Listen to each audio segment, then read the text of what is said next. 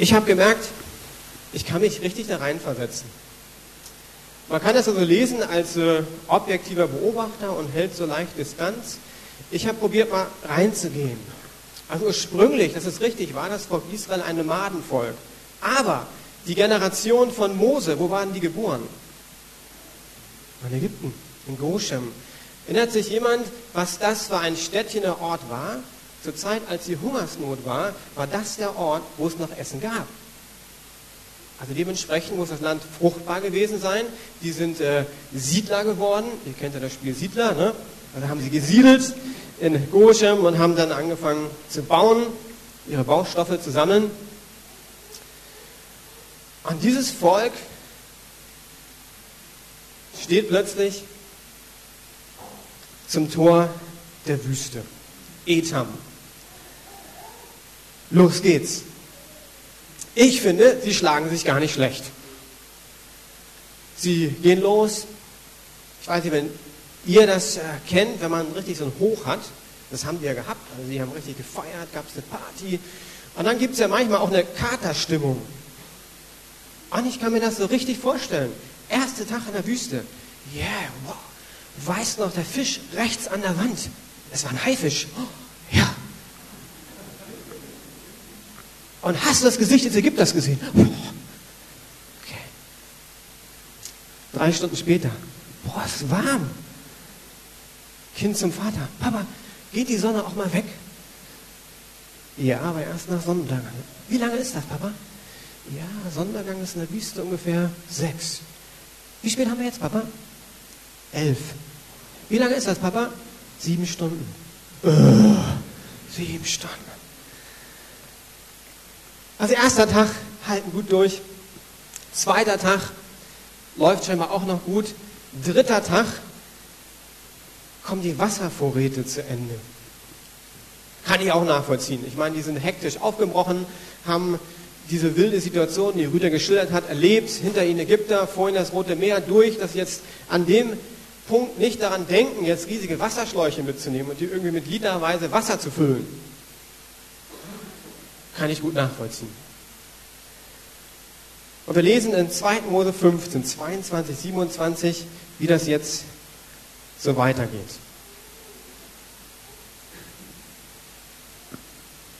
Jetzt muss ich mir kurz eine Bibel holen.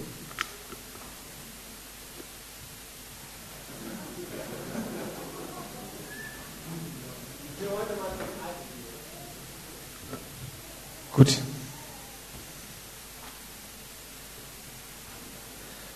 Ist eine kurze Geschichte.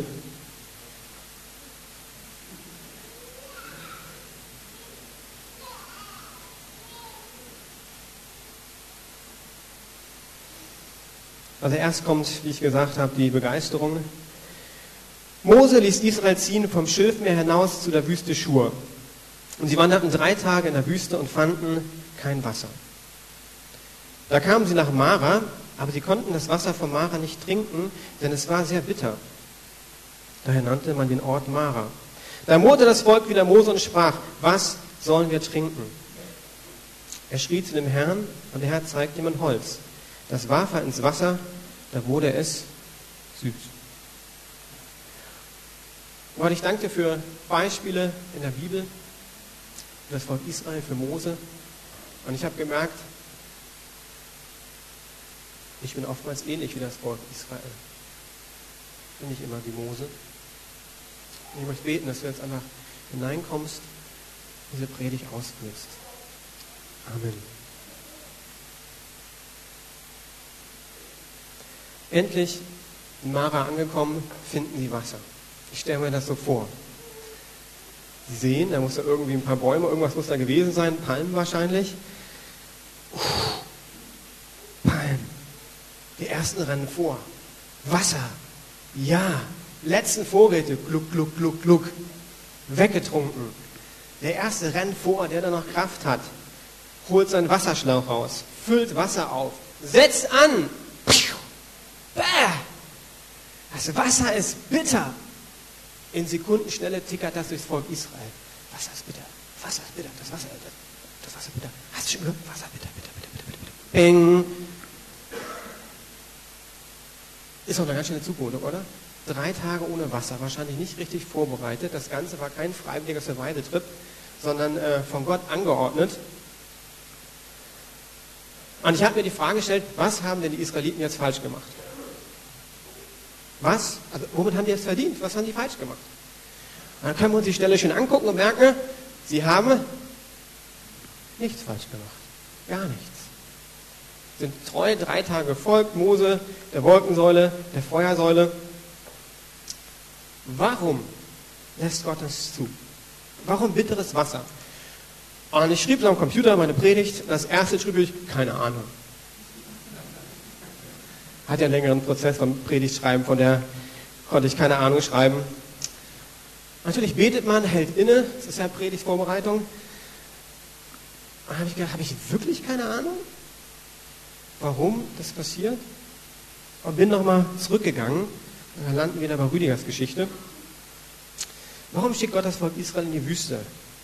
in die neue Situation, Herausforderung. Und in 2. Mose 13, 17 und 18 finden wir zwei Verse, die uns eigentlich sagen, warum passiert denn das überhaupt? Als der Pharao das Volk schließlich ziehen ließ, führte Gott es nicht durch das Gebiet der Philister, obwohl dies der kürzeste Weg war. Gott sagte sich, wenn das Volk merkt, dass ihm ein Kampf bevorsteht, bereut es möglicherweise den Auszug und kehrt nach Ägypten zurück. Deshalb ließ er das Volk einen Umweg machen und führte sie durch die Wüste ans Rote Meer. Die Israeliten verließen Ägypten. Genau, und dann ging es los.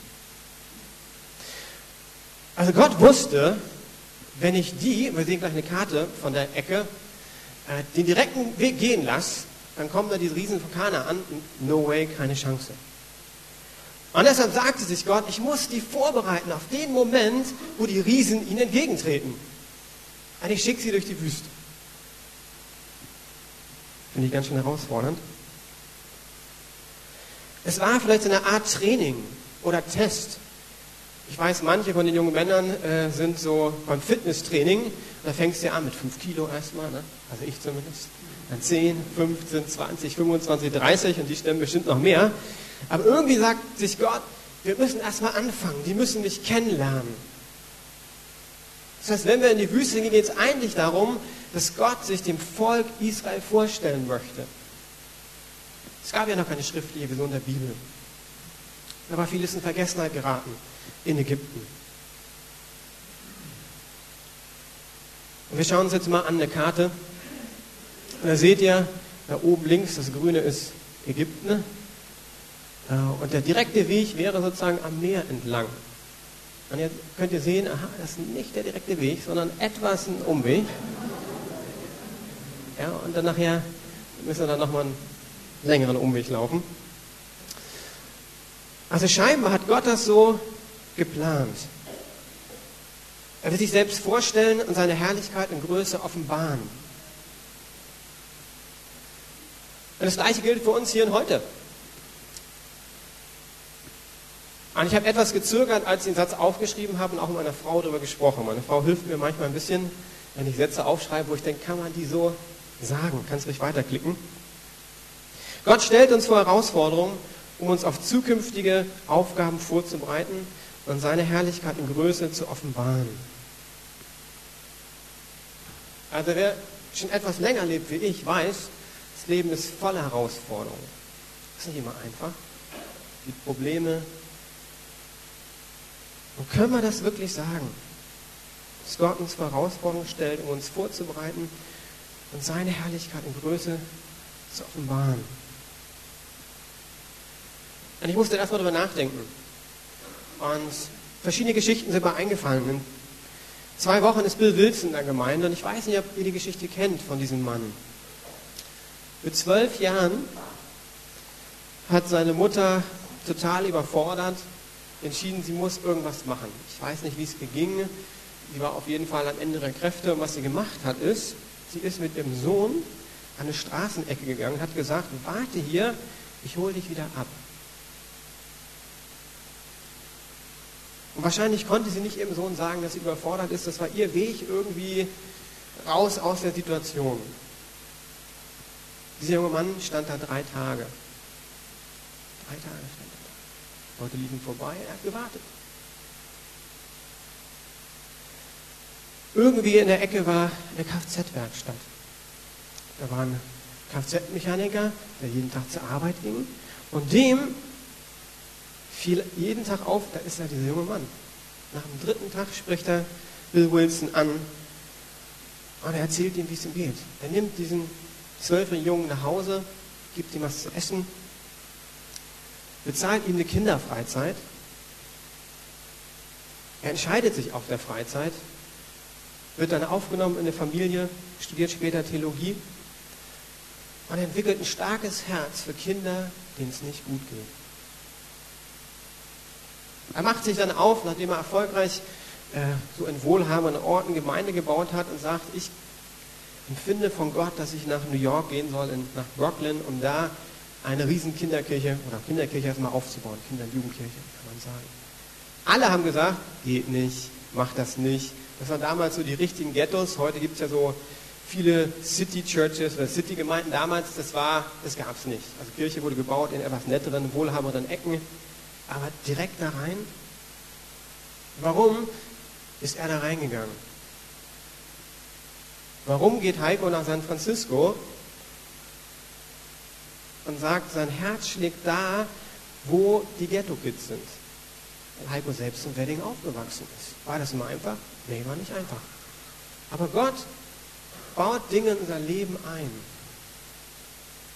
Und heute ist das die größte Kinderkirche der Welt. Die erreichen jede Woche 20.000 Kinder und Jugendliche. Ich werde mich hinterher fragen, wie oder in zwei Wochen kommen. Das heißt, ich würde aus vollem Herzen bejahen und sagen, ja, Gott lässt Dinge zu, er führt in Situationen hinein, um uns vorzureiten und zu begegnen. Es gibt ein schönes Lied von Michael W. Smith, Help is on the way. Da singt er darüber über Personen, die in der Not sind, wo irgendwie kein Ausweg ist. Und er singt dazu, hey, selbst wenn du es nicht siehst, Help is on the way. Gott ist nicht weg. Martin Luther sagt, Zeit, Weise und Wege der Hilfe Gottes müssen wir ihm überlassen. Aber dass Gott uns zur rechten Stunde helfen wird, das wissen wir, das steht fest. Alles muss uns zum Besten dienen. Also das Ziel war eigentlich in der Wüstenwanderung, dass Gott sagt, ich will mich vorstellen. Wir werden das gleich sehen. Das Dramatische ist, sie laufen voll vorbei. Sie erkennen Gott nicht. Und ich habe so für mich geschrieben, was wir brauchen, ist ein Perspektivwechsel. Ja, ein bisschen schneller, genau. Ich fand das Bild ganz gut. Also der Goldfisch, der hier ähm, aus dem ein Wasserglas rausspringt. Die Frage ist, wie begegnen wir Situationen, die wir als nicht angenehm empfinden, Herausforderungen in unserem Leben. Dann später ein kleines Gebetsheftchen, und er schreibt da, Herausforderungen, Probleme umarmen. Erstmal denkt man, ah, das hört sich immer komisch an, Hans-Peter. Herausforderungen, Probleme umarmen. Was damit gemeint ist, ist, dass wir uns Herausforderungen stellen, sie hineinnehmen. Ich möchte noch eine Situation aus meinem Leben erzählen, wo ich gemerkt habe, ich habe mich in einer Situation gestellt. Viele wissen, dass mein Vater früh gestorben ist. Ich habe einen wunderbaren Stiefvater. Als Teenie habe ich meine rebellische Phase gehabt, habe dann eine Bibelschule gemacht, eine Jüngerschaftsschule bei Jugend an der Mission. Es gab das Thema Vaterherz Gottes. Und ich habe gemerkt, in meinem Herzen sind Sehnsüchte, was ich mir von meinem Vater gewünscht habe. Und während der Woche brach das ganz stark auf, dass ich mir was gewünscht habe von meinem Vater. Also das ist ein wunderbarer Vater und ich, manchmal so als Teenie auch, denke ich, hätte wahrscheinlich auch ein, richtiger Vater sein können. Er hat diese Wünsche.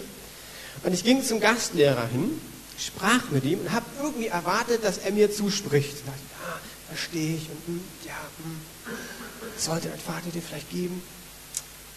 Und dann sagt er mir, ja, weißt du, Klaus, das musst du Gott abgeben. Und ich habe gemerkt, in meinem Herzen war ein riesiger Kampf, weil ich wollte das Gott gar nicht abgeben. Ich hatte eine Sehnsucht und meine Erwartung war, dass mein Vater die irgendwie stillt. Und das war ein Kampf in der Woche für mich, zu sagen, Gott, ich öffne mich. Ich nehme dich herein in diese Herausforderung. Und das Verrückte war, dass während des Einsatzes, wir hatten drei Monate Theorie, drei Monate so praktische Zeit, Und ich war in Westafrika, dass Gott sich mir offenbart hat als Vater. Ich habe ihm das abgegeben, ich habe ihn eingeladen und habe ihn dann ganz stark erlebt. Zu lange Geschichte, aber hatte drei Träume, könnt ihr einen anderen mal fragen. Und die drei Träume hat Gott alle erfüllt in den drei, drei Monaten. War ein wunderbarer Strand, Golf spielen und Fußballstadion. Das sind Kurzwochen. Aber da habe ich erlebt, was es bedeutet, zu sagen, ich, ich stelle mich nicht, ich lade Gott ein. Ich kämpfe nicht. Ich mache nicht andere verantwortlich. Also, lasst uns unsere Perspektive wechseln. Jetzt schauen wir uns an, wie hat das Volk Israel denn reagiert? Und ich habe so drei Situationen genommen. Die Situation von letzter Woche, die Rüder geschildert hat, von heute und gleich noch eine, die ihr in den 40 Tagen noch lesen werdet. Und habe so die Situation, Auszug, Mara, dann kam die nächste Wüste, die Sin. Also, Plagen. Sie werden verfolgt in der Falle, Durchzug durch das Rote Meer. Dann wieder Durchzug durchs Rote Meer, Wüste und Durst, bitteres Wasser, Wunder, trinkbares Wasser. Vom Wunder geht es wieder in die Wüste Hunger, kein Brot und Fleisch. Was macht Gott? Bringt Manna und Waffen. Und jetzt, sorry, ich bin Jugendpastor, das jetzt sprachlich weiß ich nicht perfekt ausgedrückt, aber als ich das so angeguckt, dachte ich, also man sieht den ersten Aspekt, wow, Gott ist am Wirken. Oh no, so habe ich mir das nicht vorgestellt. Kommst von der Predigt nach Hause vom Gottesdienst, schwebst förmlich, war auch ein toller Lobpreis, badam, badam, badam, bam, bam, Essen angebrannt. Oh no, ich habe mir einen wunderbaren Sonntagsbraten vorgestellt. Jetzt habe ich einen angewurzelten Braten. Das Volk Israel kommt dann den nächsten Schritt und sagt, no way. Ey, so geht das gar nicht. Und was sie machen ist, sie stellen sich hin und sagen, no way. Geht gar nicht. Mose, du hast ein Problem. Damit sagen sie, Gott, du hast ein Problem. Aber was ihr merkt, sie isolieren sich in der Situation. Es geht eigentlich mit dem Finger, nehmen wir den Braten als Beispiel, ich weiß, ein bisschen banal, aber wer ist ein Problem? Schatz. Hast du nicht gemerkt? Also bei uns ist kein Braten im Ofen, nur zur Info, ja? Das ist ein rein äh, ausgedachtes Beispiel. Wann hast du den Ofen angestellt? Statt zu sagen, wir haben ein Problem. Gott reinzulassen und sagen, wir. Und das Verrückte ist, Gott geht immer wieder auf das Volk ein. Ich habe das genannt God's Way. Also Gott bricht durch, aber das Muster erinnert mich ein bisschen an Kreislauf. Täglich grüßt das Murmeltier. Kennt ihr den Film? Da erlebt jemand jeden, also einen Tag immer wieder neu. Und er will das Herz einer Frau erobern und dadurch, dass er jeden Tag neu erlebt, lernt er langsam, aber er lernt. Und zum Schluss des Films, Happy End, kann er die Frau erobern. Hier scheint es so, erste Runde, zweite Runde, dritte Runde. Und irgendwie bleibt das Volk Israel da hängen. Ihr Lösungsansatz ist, dass was Rüdiger letzte Woche gesagt hat, zurück nach Ägypten. Mose schuld. Jetzt schauen wir mal Mose an. Ich denke, dass es ihm eigentlich teilweise ähnlich ging. Durchzug durch das Rote Meer. Wow, das ist mein Gott. Seht ihr das? Mein Gott, wer hat gesagt, wir gehen rüber? Ich. Cool. Das Volk meckert. Was sollen wir trinken? Oh no. Verstehen die das denn nicht? Gott ist mit uns. Haben wir nicht gerade ein Wunder gesehen? Können wir nicht mehr meckern? Und jetzt seht ihr No Way durchgestrichen, weil an dem Punkt, da hat Rüdiger letzte Woche auch gesprochen, das ist ein bisschen wie Big Mac. Ich gebe euch die zweite Frikadelle. Rüdiger hat die erste gegeben.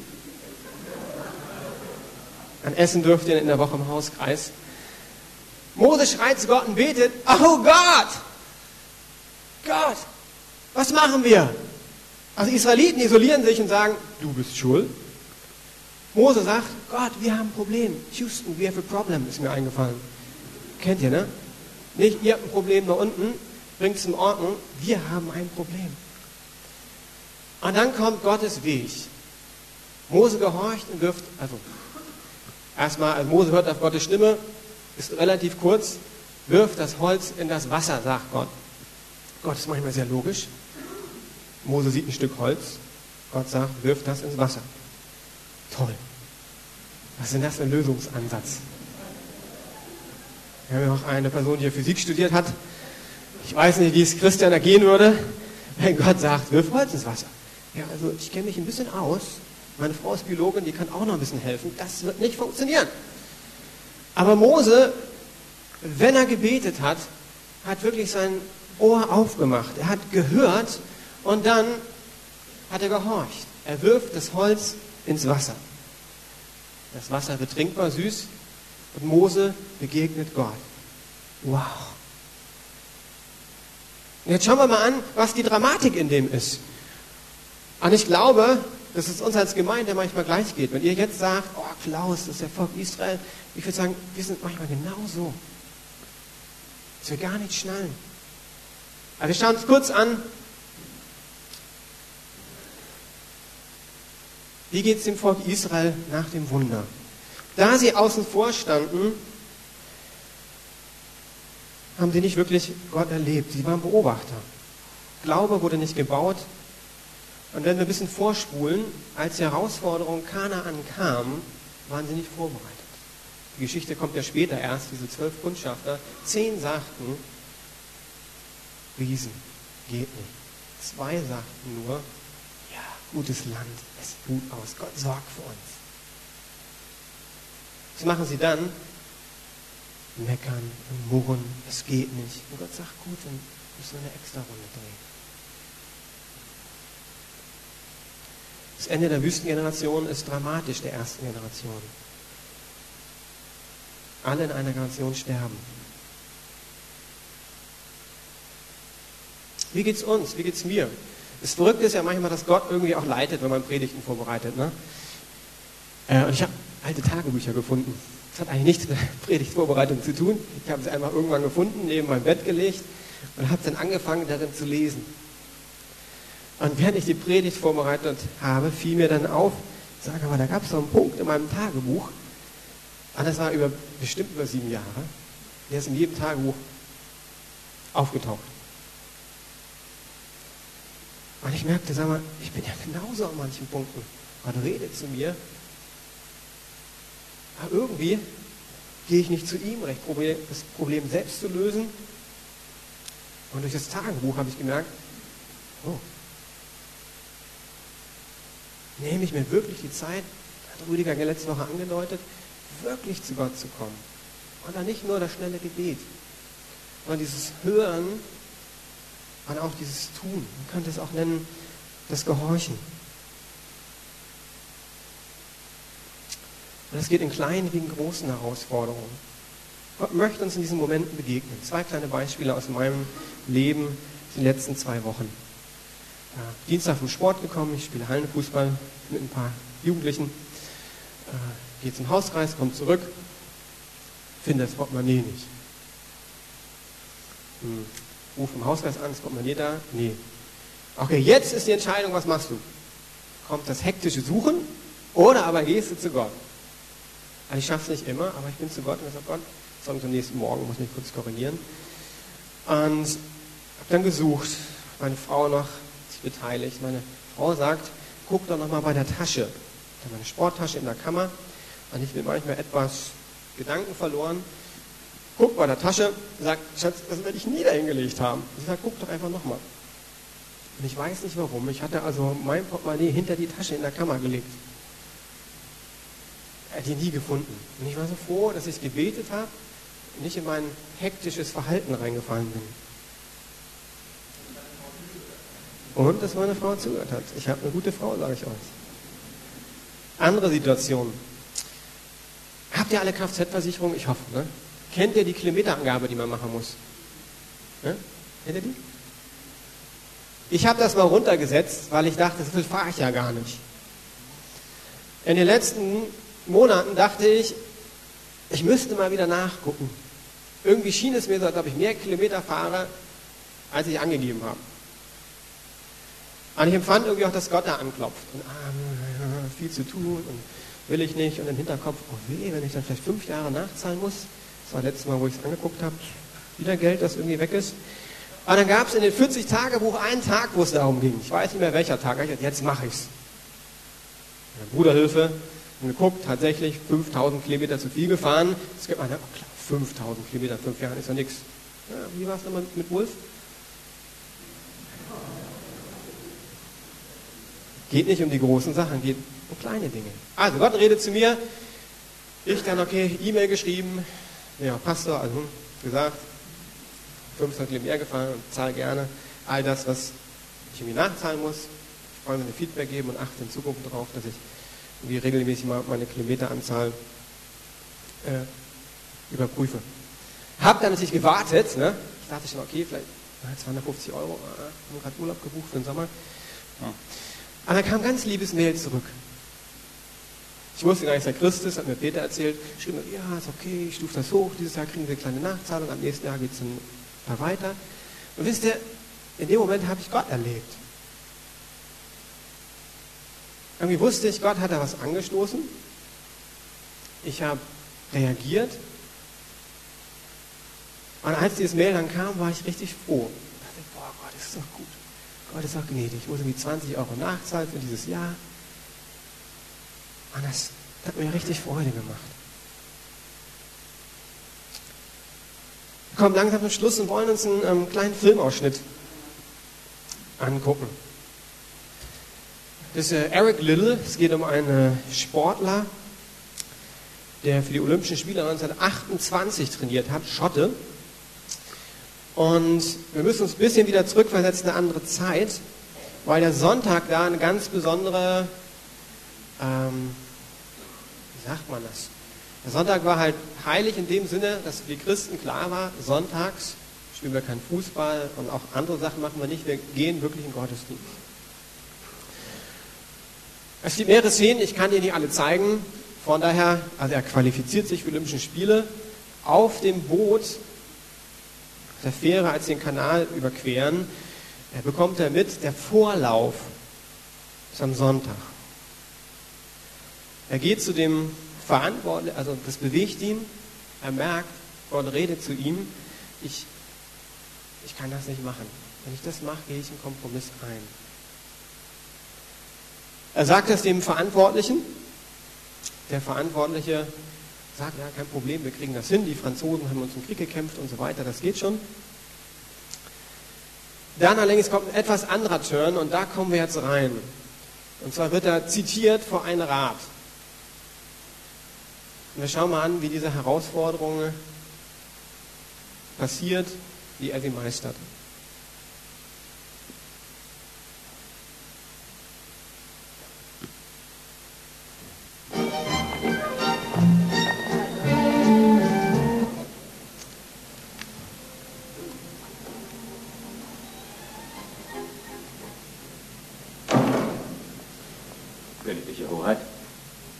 vorstellen? Mr. Eric Little. Entzückt, Little. Entzückt. Ich habe Sie für Schottland spielen sehen. Hat mich sehr deprimiert, sind ein paar Versuche aus der eigenen Hälfte gelaufen, erinnere ich mich. Ja, ich glaube, das bin ich, ja. Schön, Sie endlich auf derselben Seite zu haben. Hervorragende Leistung von Lindsay, finden Sie nicht? Er hat seine Sache gut gemacht, wirklich, Sir. Ein Vorbild für uns alle. Eric, darf ich Sie bekannt machen mit seiner Exzellenz dem Herzog von Sutherland, Präsident des Nationalen Olympischen Komitees? Mr. Little. Und unserem Vorsitzenden Lord Kodak. Nehmen Sie Platz. Machen Sie es sich bequem. Zigarre? Oh nein, natürlich nicht. Sie trinken auch nicht. Kommen wir zu dem Entschluss, den der junge Mann gefasst hat, den Sie vor sich haben, Gentlemen.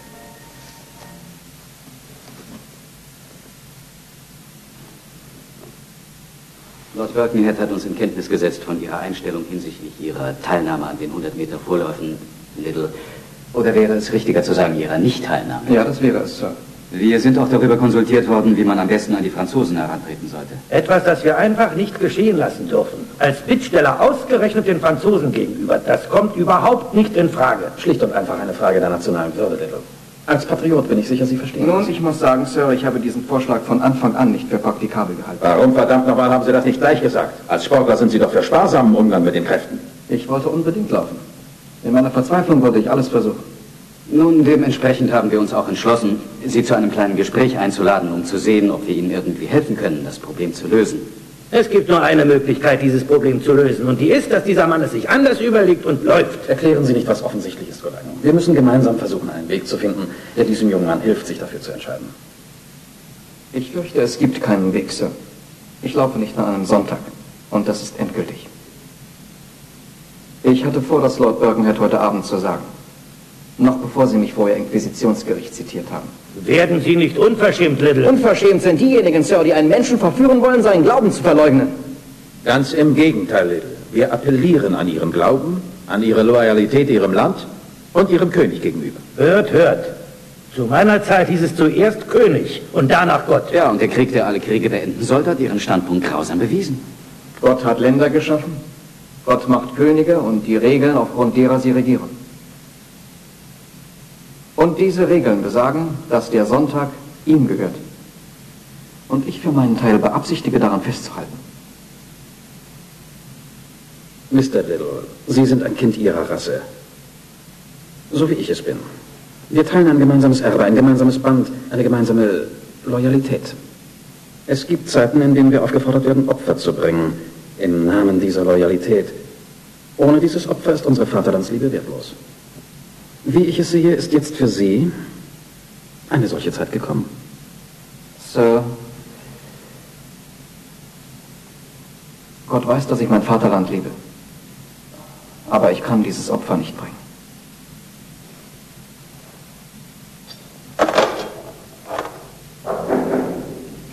Herein. Königliche Hoheit, Lord Lindsay.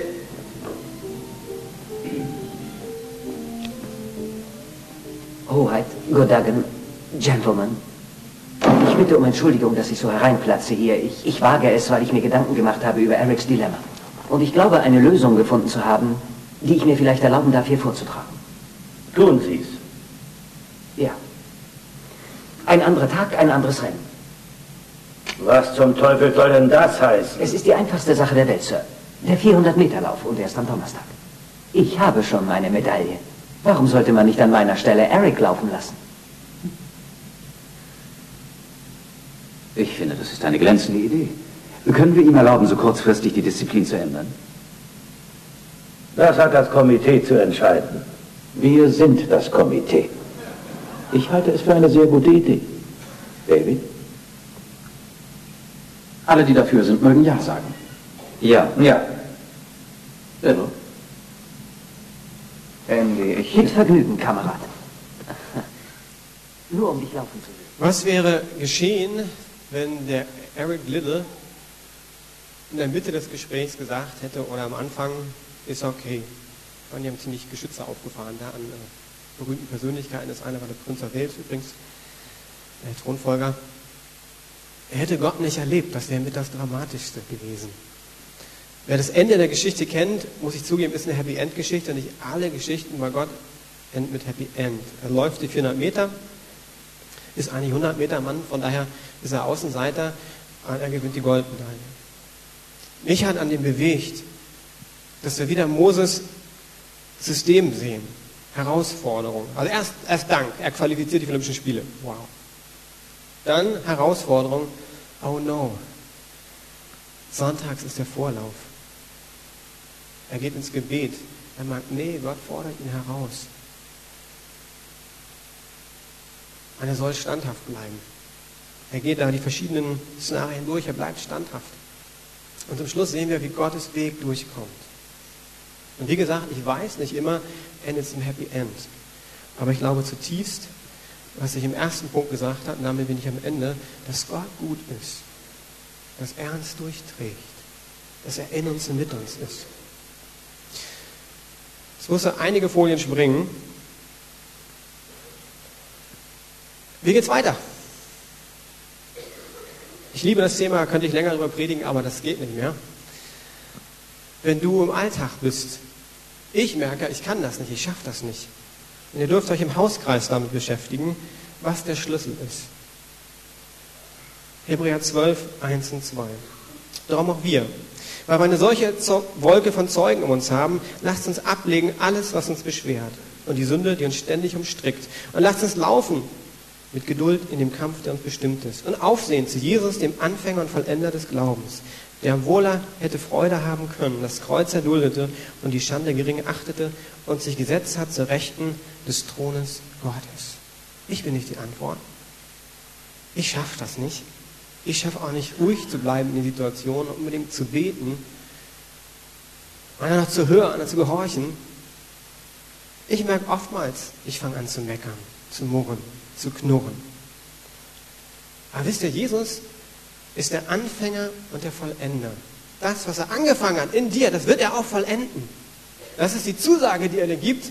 Hey, wenn du es nicht schaffst, werde ich es schaffen. Ich werde es vollbringen. Gute Nachricht, nicht ich. Und wie mache ich das? Aufsehen zu Jesus. Jeden Morgen startest du. Du sagst, Gott, Jesus, ich will mit dir durch den Tag gehen. Heute Morgen. Das hören wir auch noch in den nächsten Tagen. Ich habe schon ein bisschen vorgelesen. Wenn ich aus der Tür trete, gehe ich mit dir in den Tag hinein. Und zeig mir die Situation, wo ich innehalten soll, wo ich hören soll. Gib mir Mut, dann mit dir durchzugehen. Und das machen wir mit einer Wolke von Zeugen um uns herum. Ich bin nicht alleine. Ich habe Leute, die vor mir gelaufen sind. Ihr lernt die letzten Wochen den Mose kennengelernt.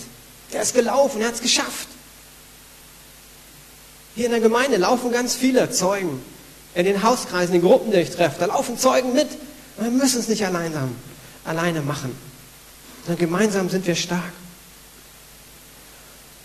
Von daher bin ich gespannt und möchte dafür beten, dass nächste Woche wenn wir kleine oder große Herausforderungen haben, dass wir sie annehmen. Sagen, Gott, ich will mich der Herausforderung mit dir stellen. Und dass du dann diesen Moment der Stille nimmst und sagst, Gott, was soll ich jetzt machen?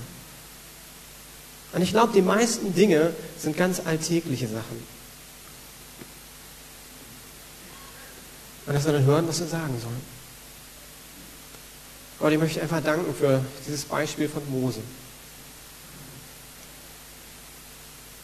dass er wirklich mitten in diesen Situationen zu dir gegangen ist.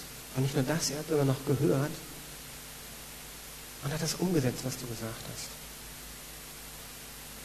Und ich möchte so bitten, dass du uns diese offenen Ohren und Augen gibst,